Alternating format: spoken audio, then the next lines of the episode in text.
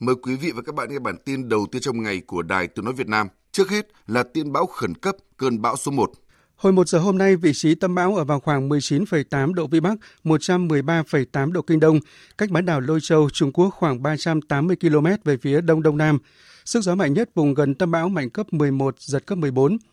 Đến 1 giờ ngày mai, vị trí tâm bão ở vào khoảng 20,8 độ Vĩ Bắc, 109,8 độ Kinh Đông. Trên khu vực phía tây bán đảo Lôi Châu, Trung Quốc, cách Móng Cái, Quảng Ninh khoảng 210 km về phía đông đông nam, cách Hải Phòng khoảng 310 km về phía đông. Sức gió mạnh nhất vùng gần tâm bão mạnh cấp 12, giật cấp 15, di chuyển theo hướng Tây Tây Bắc, mỗi giờ đi được 15 đến 20 km và còn có khả năng mạnh thêm. Khu vực chịu ảnh hưởng của bão là phía bắc khu vực Bắc Biển Đông và phía Bắc Vịnh Bắc Bộ. Đến 13 giờ ngày mai, vị trí tâm bão ở trên vùng biển tỉnh Quảng Ninh, Hải Phòng. Sức gió mạnh nhất vùng gần tâm bão cấp 10, giật cấp 12, di chuyển theo hướng Tây Tây Bắc và suy yếu dần. Đến 13 giờ ngày 19 tháng 7, vị trí tâm bão ở trên đất liền khu vực Đông Bắc của Bắc Bộ, sức gió mạnh nhất vùng gần tâm bão cấp 6, giật cấp 8. Do ảnh hưởng của bão, vùng biển phía Bắc khu vực Bắc Biển Đông có gió mạnh cấp 8, cấp 9, vùng gần tâm bão cấp 10, cấp 11, sau tăng lên cấp 12, giật cấp 15, biển động dữ dội. Từ chiều nay, Bắc Vịnh Bắc Bộ, bao gồm huyện đảo Bạch Long Vĩ, Cô Tô, có gió mạnh dần lên cấp 6, cấp 7, sau tăng lên cấp 8, cấp 9, vùng gần tâm bão cấp 10, cấp 11, giật cấp 14, biển động dữ dội. Vùng biển phía Bắc khu vực Bắc Biển Đông có sóng biển cao từ 5 đến 7 mét. Trên đất liền, từ gần sáng mai, vùng ven biển khu vực từ Quảng Ninh đến Nam Định có gió mạnh dần lên cấp 6, cấp 7, sau tăng lên cấp 8, vùng gần tâm bão cấp 9, cấp 10, giật cấp 13. Khu vực sâu trong đất liền phía Đông Bắc Bộ có gió mạnh cấp 6, cấp 7, giật cấp 9. Từ đêm nay đến ngày 20 tháng 7, khu vực Bắc Bộ có mưa to đến rất to, với lượng mưa phổ biến từ 200 đến 400 mm, cục bộ có nơi trên 500 mm. Khu vực Thanh Hóa và Nghệ An từ 100 đến 200 mm, có nơi trên 300 mm. Đề phòng lũ quét, sạt lở đất ở vùng núi và ngập úng ở các vùng trung thấp khu vực Bắc Bộ. Trước diễn biến của cơn bão số 1, Thủ tướng Chính phủ có công điện yêu cầu Chủ tịch Ủy ban nhân dân các tỉnh thành phố Quảng Ninh, Hải Phòng, Thái Bình, Nam Định, Ninh Bình, Thanh Hóa, Nghệ An, Hà Nội, Hưng Yên, Phú Thọ, Vĩnh Phúc, Hải Dương, Hà Nam, Hòa Bình, Bắc Ninh, Bắc Giang, Hà Giang, Lào Cai, Lai Châu, Điện Biên, Sơn La, Lạng Sơn, Cao Bằng, Yên Bái, Bắc Cạn, Tuyên Quang, Thái Nguyên cùng các bộ ngành tập trung cao độ cho công tác phòng tránh bão. Trong đó, Chủ tịch Ủy ban nhân dân các tỉnh thành phố căn cứ tình hình thực tế và khả năng ảnh hưởng của bão, mưa lũ tại địa phương, chủ động thông tin kịp thời, hướng dẫn người dân ứng phó với bão, lũ. Ra soát có biện pháp bảo đảm an toàn đối với hoạt động du lịch, nuôi trồng đánh bắt thủy hải sản trên biển ven bờ. Kiên quyết sơ tán người dân trên lồng bè, tròi canh nuôi trồng thủy sản đến nơi an toàn trước khi bão ảnh hưởng trực tiếp. Chủ động cấm biển đối với tàu cá, tàu vận tải, tàu du lịch. Đối với các địa phương miền núi, chủ động di rời sơ tán dân tại khu vực ngập sâu chia cắt, nguy cơ lũ quét sạt lở đất. Chuẩn bị lực lượng phương tiện trang thiết bị, nhu yếu phẩm theo phương châm bốn tại chỗ để sẵn sàng ứng phó với mọi tình huống. Kiểm tra các hầm mỏ, khu khai thác khoáng sản, các hồ chứa không để xảy ra sự cố khi có mưa lớn. Các bộ ngành khác theo chức năng quản lý nhà nước được giao, chủ động chỉ đạo, phối với các bộ, cơ quan, địa phương liên quan, triển khai công tác ứng phó với bão, mưa lũ theo quy định. Ban chỉ đạo quốc gia về phòng chống thiên tai tổ chức theo dõi chặt chẽ diễn biến của bão, mưa lũ, sạt lở đất, lũ quét để chỉ đạo các biện pháp cụ thể, ứng phó kịp thời hiệu quả, hạn chế thiệt hại, trọng tâm là bảo đảm an toàn tính mạng cho người dân. Hiện các địa phương đang gấp rút thực hiện các phương án phòng tránh trước khi bão đổ bộ. Tại tỉnh Quảng Ninh, Ban chỉ đạo phòng chống thiên tai, tìm kiếm cứu nạn và phòng thủ dân sự tỉnh yêu cầu các đơn vị địa phương giữ liên lạc thường xuyên với các phương tiện đang hoạt động trên biển, thông tin về vị trí, diễn biến của bão để chủ động kêu gọi tàu thuyền vào nơi tránh trú an toàn, không đi vào vùng nguy hiểm. Đồng thời, chỉ đạo khẩn trương gia cố lồng bè nuôi trồng thủy sản và tổ chức đưa người từ các khu nuôi lên bờ, ưu tiên phụ nữ, người già và trẻ nhỏ lên trước và hoàn thành công việc này vào trước 16 giờ chiều nay. Các địa phương, đặc biệt là tuyến đảo, nắm lại lượng khách du lịch và thông tin về bão cho du khách biết để có phương án di chuyển phù hợp. Thống kê báo cáo số du khách về Văn phòng Thường trực Phòng chống thiên tai tỉnh Quảng Ninh trước 16 giờ 30 phút hàng ngày. Cùng với đó, tổ chức giả soát lại vị trí có nguy cơ sạt lở đất do mưa để có phương án ứng phó cụ thể. Tổ chức khơi thông hệ thống thoát nước, lưu ý khu đô thị. Còn tại các tỉnh Bắc Cạn, Cao Bằng, Lạng Sơn, triển khai các biện pháp phòng chống sạt lở, lũ quét, đặc biệt khuyến cáo người dân nâng cao ý thức an toàn, không vượt ngầm khi nước lũ dâng. Đáng chú ý, Chỉ trong những trận rông lốc đầu năm, các tỉnh Bắc Cạn, Cao Bằng đã có hàng trăm ngôi nhà bị tốc mái hư hỏng, hàng chục hộ dân bị vùi lấp nhà cửa phải di rời khẩn cấp do sạt lở. Đầu tháng 7 vừa qua, khu vực đồi cao tại tổ 1 thị trấn Đồng Tâm, huyện Trợ Mới đã xuất hiện vết lún rất lớn kéo dài gần 200 mét, đe dọa sự an toàn của gần 20 hộ dân. Do đó, việc bảo đảm an toàn trước ảnh hưởng của cơn bão số 1 được các địa phương đặc biệt quan tâm như chia sẻ của ông Nguyễn Văn Hùng, Phó Chủ tịch Ủy ban nhân dân huyện Trợ Mới, tỉnh Bắc Cạn. À, với cái phương châm là đảm bảo tính mạng và tài sản của nhân dân là trên hết thì đến nay cơ bản các cái điểm tức là bị sạt trượt rồi họ đã di sang các cái nhà người thân người nhà để người ta tạm thời sinh sống Chuyển sang các tin đáng chú ý khác. Cộng tác viên Trà Giang tại khu vực miền Trung đưa tin, nhiều đồng bào dân tộc thiểu số hai huyện Sơn Tây và Trà Bồng, tỉnh Quảng Ngãi được hưởng lợi từ dự án hỗ trợ nhà ở cho hộ nghèo, hộ cận nghèo thuộc chương trình Mục tiêu Quốc gia giảm nghèo bền vững. Nguồn vốn hỗ trợ tại hai địa phương này là hơn 40 tỷ đồng, trong đó ngân sách của Trung ương hơn 35 tỷ đồng, còn lại là vốn đối ứng của tỉnh và huyện. Nhà ở được hỗ trợ xây mới hoặc sửa chữa phải bảo đảm diện tích sử dụng tối thiểu 30 m2, đảm bảo ba cứng, nền móng cứng, khung tường cứng, mái cứng và tuổi thọ từ 20 năm trở lên. Chính quyền và ngành chức năng của tỉnh Quảng Ngãi cũng đã huy động nhiều nguồn lực để đảm bảo hỗ trợ nhà ở theo đúng quy định. Ông Bạch Ngọc Thêm, Phó Chủ tịch Ủy ban nhân dân huyện Sơn Tây cho biết. Với nguồn vốn hỗ trợ 46 triệu à, đối với miền núi thì vấn đề là một để làm một cái nhà mà ba cứng theo quy định của chính phủ thì huyện cũng đã chỉ đạo cho các địa phương tuyên truyền vận động người dân thì người dân cũng tự túc tự làm với son nền vận chuyển vật liệu Ờ, để làm nhà ờ, thành lập các tổ cái đội ờ, để hỗ trợ giúp cho bà con làm nhà. Thưa quý vị và các bạn,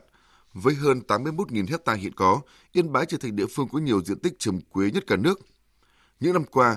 cây này đã trở thành cây trồng mũi nhọn, hàng năm tạo việc làm và thu nhập ổn định cho hàng vạn hộ dân địa phương.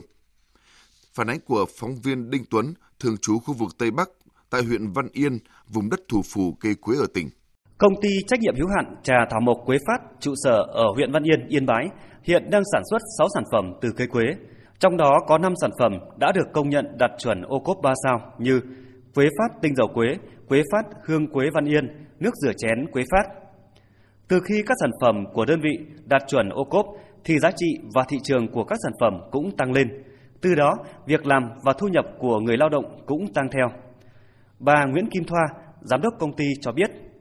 Văn Yên có cái quế là cái cây đặc thù nhất thì tôi đã sản xuất được 6 sản phẩm, 5 sản phẩm giờ là đã chấm ô cốp 3 sao. Còn năm 2023 ấy, à, tôi ờ, phát triển tiếp cái sản phẩm đó là sản phẩm nước lau sàn xả chanh để tạo được ờ, công an Việt Nam là nâng cao được cái giá trị của những cái cây nông nghiệp làm cho người nông dân. Hiện toàn huyện Văn Yên đã có 16 sản phẩm từ cây quế được chứng nhận là sản phẩm ô cốp từ 3 sao trở lên, chiếm gần 60% các sản phẩm ô cốp của huyện. Huyện Văn Yên hiện có hơn 52.000 ha quế, chiếm khoảng 70% diện tích quế của tỉnh. Địa phương đã hình thành vùng nguyên liệu quế rộng lớn ở toàn bộ 25 xã thị trấn. Mỗi năm, các sản phẩm từ cây quế đã mang đến nguồn thu gần 1.000 tỷ đồng cho người nông dân. Ông Luyện Hữu Trung, Bí thư huyện ủy Văn Yên cho biết, việc xây dựng và phát triển các sản phẩm quế theo tiêu chuẩn ô cốp sẽ tiếp tục góp phần thúc đẩy sản xuất theo hướng tăng quy mô, chuỗi giá trị, nâng cao thu nhập cho người nông dân, đúng với tinh thần nghị quyết số 20 của tỉnh và chương trình hành động số 08 của huyện. Thời gian tới, huyện sẽ tiếp tục cơ cấu lại ngành nông nghiệp theo hướng sản xuất hàng hóa tập trung lớn, chuyển dịch từ sản xuất lấy số lượng sang sản xuất nâng cao chất lượng, hiệu quả. À, huyện đổi mới và phát triển quan hệ sản xuất, tổ chức lại sản xuất ở nông thôn theo à, hướng hình thành các doanh nghiệp, à, hợp tác xã, liên hiệp hợp tác xã để tập trung nguồn lực và phân công sản xuất hợp lý, hiệu quả bảo đảm hài hòa. Lợi ích giữa người dân trực tiếp sản xuất với doanh nghiệp, hợp tác xã, chế biến, phân phối sản phẩm và người tiêu dùng. Phát triển nông nghiệp theo kịp xu hướng và nhu cầu của thị trường gắn với xây dựng nông thôn mới bền vững thu hút khuyến khích doanh nghiệp hợp tác xã liên hiệp hợp tác xã à, tổ hợp tác đầu tư vào sản xuất chế biến sản phẩm nông nghiệp cũng như là liên kết ký kết hợp đồng sản xuất tiêu thụ nông sản với nông dân. Bí thư huyện ủy Văn Yên cũng cho biết việc phát triển cây quế theo hướng nâng cao giá trị gắn với xây dựng chất lượng và thương hiệu sẽ góp phần giúp địa phương hoàn thành xây dựng nông thôn mới vào năm 2024, sớm hơn một năm so với mục tiêu nghị quyết Đại hội Đảng bộ huyện lần thứ 16 đề ra.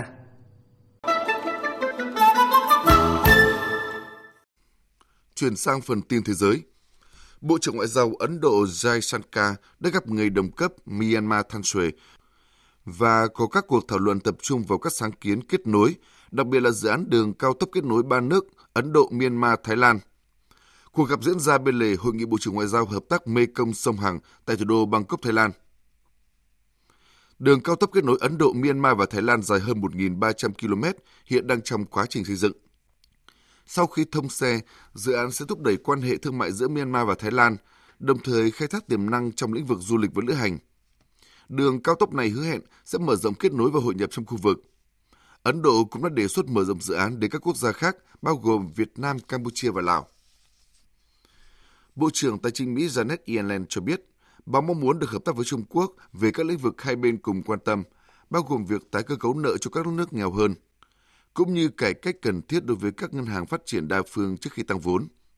Phát biểu trước báo giới trước thềm hội nghị Bộ trưởng Tài chính G20 sẽ diễn ra trong hai ngày hôm nay và ngày mai tại Ấn Độ. Bộ trưởng Tài chính Mỹ Janet Yellen nhấn mạnh.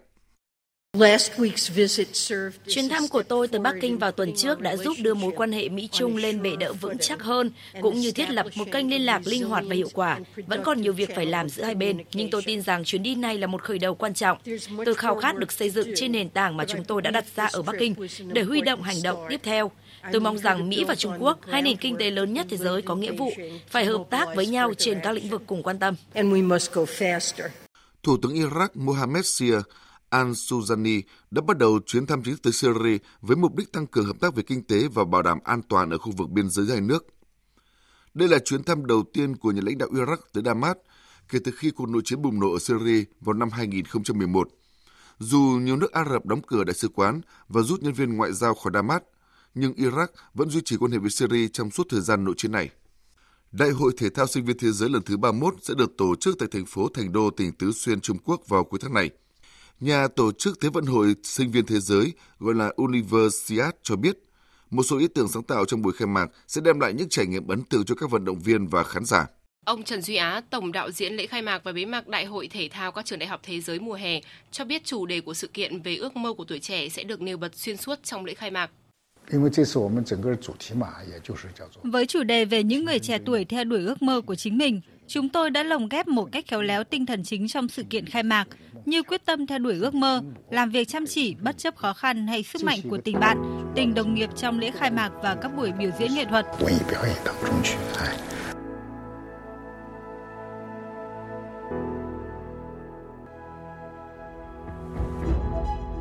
Bản trong buổi lễ khai mạc, một lá cờ Universiade khổng lồ sẽ tiến vào quảng trường, sử dụng trí tuệ nhân tạo để khắc họa các khoảnh khắc thể hiện vinh quang trong quá khứ trên nền lá cờ biểu tượng Universiade. Cùng với đó là hai vận động viên mang theo những ngọn đuốc cháy rực, thể hiện tinh thần theo đuổi tuổi trẻ, ánh sáng và ước mơ trên con đường dài. Ông Trần Duy Á cho biết thêm.